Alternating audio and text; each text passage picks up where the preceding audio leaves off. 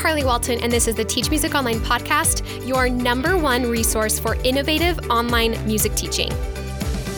This is episode three, how to respond when a parent doesn't want online lessons. If you haven't already faced this as a challenge with your business, you likely will in the future. I've had so many teachers reach out to me with this concern or challenge of a parent not wanting their student to take online lessons. And I want to talk about it because this is a skill, being able to talk to these parents, that you need to gain and you will use again and again and again as an online music teacher. You may have experienced resistance to online lessons when you switched over to teaching online during COVID nineteen. Maybe half of your students switched over. Maybe only five of them switched over. I, I'm not sure where you're at. You might have had a conversation with some parents during the switch over to online lessons when COVID nineteen first hit last April. You might be listening thinking, yeah, I lost all of my students because none of them wanted to go online. Or maybe you didn't go online. There, there are so many scenarios where you need to be able to tell a parent the benefits of online lessons and essentially win them over. The good news is you know how effective your online lessons are. You know that they are convenient, that they're effective, that they are an amazing replacement for in-person lessons. And it's a skill you'll need to learn, that you'll get better and better at with time and with some practice in helping people understand why online lessons are the future of education and why they should take online lessons from you and why you're the one that they can trust. First of all, let's talk about some reasons why someone may, may have said no initially to taking lessons online.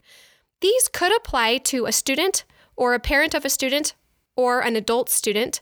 There are a lot of a lot of scenarios that these things could apply to. The most common one that I hear all the time is that they don't think online lessons will work. When someone hears that you're an online teacher, they may be disappointed. They thought you were teaching in person.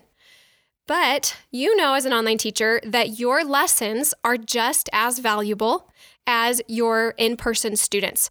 In some cases, you have had students who are even having better success when they're online.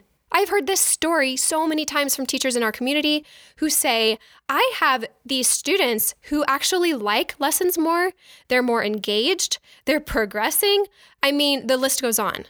And if you hear someone say that they don't think that they'll work or they're just doubtful, um, don't be surprised. They just need a little bit of educating. So we'll get to how to resolve to these in just a minute, but I just first want to go through why someone might say no so that you can understand what their point of view might be. The second one is they don't want to put in the effort to set up online lessons. So they might just flat out say no when the reality is that they don't want to set up lessons. Maybe they don't want to give up their computer or their tablet to their child for online lessons. Maybe they are concerned about their internet connection or their technology. That could be a very real reason why they say no, and you just think, oh, they don't want to take. There's a lot more to it than they just don't want to. The third one is that the student might have attention issues. There are lots of students, I know a lot of you teachers work with students that have O C D, A D H D, autism.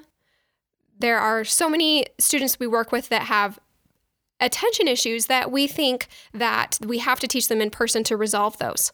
There are a handful of teachers in my community, the membership, that work with autistic students online, and they rave about how their autistic students are doing online. Now, of course, there are so many types of people and students and scenarios and situations, so circumstances. Of course, it depends on the student. But I will say, just from the experience I'm hearing from other teachers who are working with students with autism, one of the hardest um, behavioral challenges as a teacher, they are they are performing very well online and enjoying their online lessons. The fourth reason why someone might say no is that they'd rather have an in-person teacher. If you are moving your business online and you hope to be online permanently, this is one you will get frequently. And you just have to get used to it. And it's okay that some people don't want an in-person teacher. It's okay. It's it's completely okay.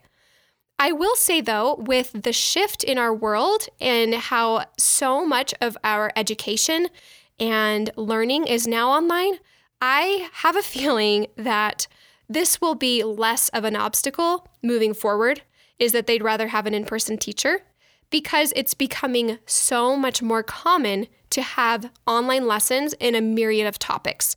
Online tutors, online teachers, online therapists. There are so many situations where we are going to be learning online. And so this may be an obstacle right now, but it, it hopefully is not so much in the future. If you shifted to online lessons in March or April, it's likely that not one hundred percent of your studio switched online with you. You may have had ten or twelve or five students that didn't go online. And I want to just let you know that parents during that time were just as overwhelmed as you are or as you were. And they were overwhelmed with trying to get their child in online everything. Everything was online. All of a sudden, all their classes were online, and it was super overwhelming. So it was likely a lot easier for them to say no to, to online music lessons, because it was just one more thing. And you probably took that as, oh, shoot, they don't want to take online. Well, they probably will now. So what I would challenge you to do, and this is working for a lot of teachers, what you can do is reach out to those students. Now is a great time because it's summer and a lot of people aren't traveling as much as they normally do in the summer. Reach out to them if you haven't yet. And what I want you to do is offer them a free lesson, a ten or fifteen minutes lesson. Let the parent know, hey, I want to, I want to catch up with Anne. I want to see how she's doing, and I would love to give her a few songs to work on over the summer. Let's meet online. Don't even give her the option. Don't even give the parent the option. Just say, hey, when can I meet up with Anne online? I want to see how she's doing and give her some things to work on. And set up a Zoom call, set up a Skype call, whatever it is you use, and teach this student online. What you're going to find is that during that online lesson, you can show the parent that online lessons are effective. The student will enjoy it, and you are going to open doors to bring those students back into your studio. When you're trying to grow your studio and you need to you need to ramp this up, that's the first step, is first of all, reaching out to your students that didn't come online with you in March or April when you switched over. They they are your most likely to jump on board with you, and don't assume anything. Don't assume that they can't afford it. Don't assume that they don't want to. Don't assume that they'd rather have an in-person teacher. Don't don't think any of those things, because putting those negative thoughts into your mind will make you less effective when you reach out to the parent. You need to be fully confident that this student needs to be taking online lessons with you, because you have amazing you have an amazing experience to offer them, and you don't want them to go months and months without music lessons. You don't want that. So having that mindset is so important and is going to give you give you a huge advantage when you reach out to this parent. So that's the first step, is to reach out to all of those students. Let's talk about how you can resolve some of the challenges we talked about outside of your previous students, or this could apply to them as well. First is you need to clearly explain how online lessons have worked for you. Even better, show them. Show them with lesson demos. In the membership that I have for online music teachers, I have a ton of tutorials on content, what content is, why you need to be sharing video content online, because content is king. And if you have content online, you can point your potential clients towards that content if they have any concerns about online lessons with you. It's somewhere to send them. So explain how they work and show them. Also, the next thing, number two, is to get clear on their goals for wanting to learn their instrument. Set some goals with this parent and their students. So let's say that their immediate reaction to you saying, oh, I'm an online teacher, let's do online lessons, and they say, I just think that Peter needs an in-person teacher. You say, well, what are your goals for Peter? What, what, what would you like him to learn on the piano? Do you have any goals? Oh, and they say, well, I'm not really sure. I, you know, I just want him to be able to love piano. And you say, perfect. In my online lessons, we use these books. I use these activities. I use these incentives. And my students love it, which leads us to number three, offer experiences from other students or point them to testimonials on your website or your Facebook business page. In reality, these these tips I'm giving you will help you get anybody to take online lessons. If you have testimonials on your website explaining and sharing what an amazing online teacher you are, they have no reason not to take online lessons with you, unless they just don't want a teacher at all. So you need to prove it to them. You need to you need to have a case for yourself with all of the the reasons why online lessons are effective and why it's why you're the person for them. The fourth one is to show them how it works with a free trial lesson. So have them book a fifteen-minute call with you. It's free. And you show them how to set it up. So let's say they come, when you say you're an online teacher, and their objection is, I just don't know if we have the right setup. We don't have the equipment. I don't, I don't think that's going to work. I don't know how that works. Say, well, let's jump on a call and I'll show you. We'll test out your iPad. I'll, I'll show you how to set it up in a way that works for, for us. That's going to give them a lot of confidence in you, because they see immediately that you know what you're doing and that you know that this works. You're not just making things up. After you've done all of these things, and if they still don't want to take lessons online, it's okay. You're not going to be able to convince every potential student that online lessons for them, and it's just going to make room for a better prepared student in the future. Do not fill your lesson time with half committed students. Do not do that. It's a waste of time. It's a waste of their money. And you want to be spending your time working with students who are excited and ready and committed to you and your studio and to what you're going to teach them.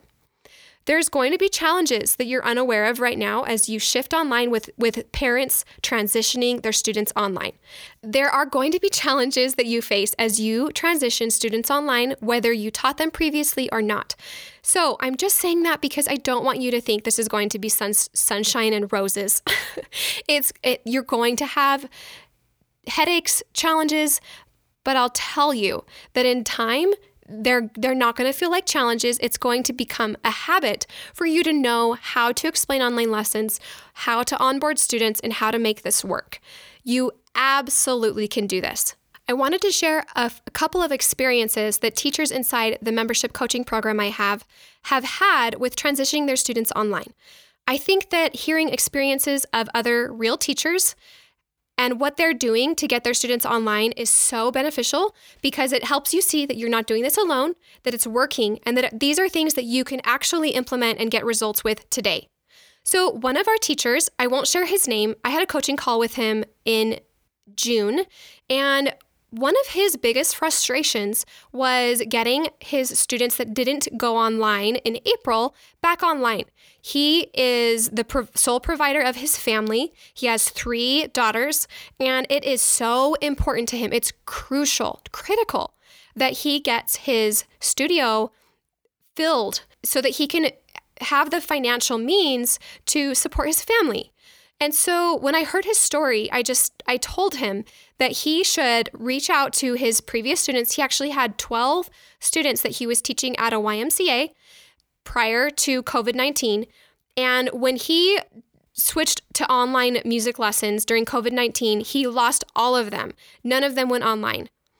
And so I told him, you need to reach out to them and offer them a free lesson. But when you reach out to them, make it a totally gift to them. Hey, I'm so excited to catch up with you. Can I give you a few songs to work on this summer? So that there's no friction when you talk to them, so that they don't think or assume that you're just trying to get a lesson off of them, but just out of the generosity of your heart, because I know you care about these students anyway, reach out to them and see how it goes. So I heard from him about two or three weeks later that he had reached out to several of them. He had had lessons with several of them, and that many of them were going to start lessons with him. They were getting back to lessons. And he was so excited. And I was so excited for him, because that is, that's real. That's real income. Those are real students that were missing out on an opportunity to take online lessons with him. Another teacher that I work with and coach, she recently moved. And when she moved, she actually moved before COVID nineteen, and she only had around ten students that trans- transitioned online with her. And she had been, since her move, trying to get in-person lessons and teaching her previous students online. So she did the same thing when COVID nineteen happened. she transitioned online. She lost some of her, her in-person students, and she still had those only those ten students. So I told her, you need to reach out to your students who you haven't talked to in six months that live on the other side of the country. And for her, her situation was a little bit different. She just needed to follow up with them and first of all say, hey, have you found a teacher? Did, did you ever find a teacher when I moved? How are things going? And just starting a conversation with them opened the door for her to offer a free trial lesson with them and then get them on board for online lessons. And she got ten new students in June just by thinking about her scenario and her situation and reaching out to previous students and following up with them. So my challenge for you is to think about all of the students you've ever taught. Have you moved? Have you gone somewhere where you've left students and you could follow up with them? Do you have students that didn't transition online that you could reach out to and offer a free lesson to?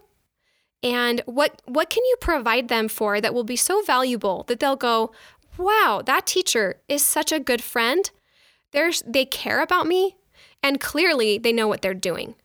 And if you do that, I know that you're going to get students online. I know that you're going to pick up a few students that you didn't get to transfer with you before. So before you do any marketing for your studio, before you start running ads or building out your website or all of the things that really take a lot of time, they're great, but they take a lot of time. The first step is to reach out to previous students and resolve the concerns that they have. I can't wait to hear your stories. I can't wait to hear how this works for you. Will you come into the Teach Music Online Facebook community and share with us how you're able to resolve challenges and concerns from parents that give you those concerns? I know that you have stories to share. I can't wait to hear from you. Thanks so much for listening. Happy teaching. I'll see you in the next episode.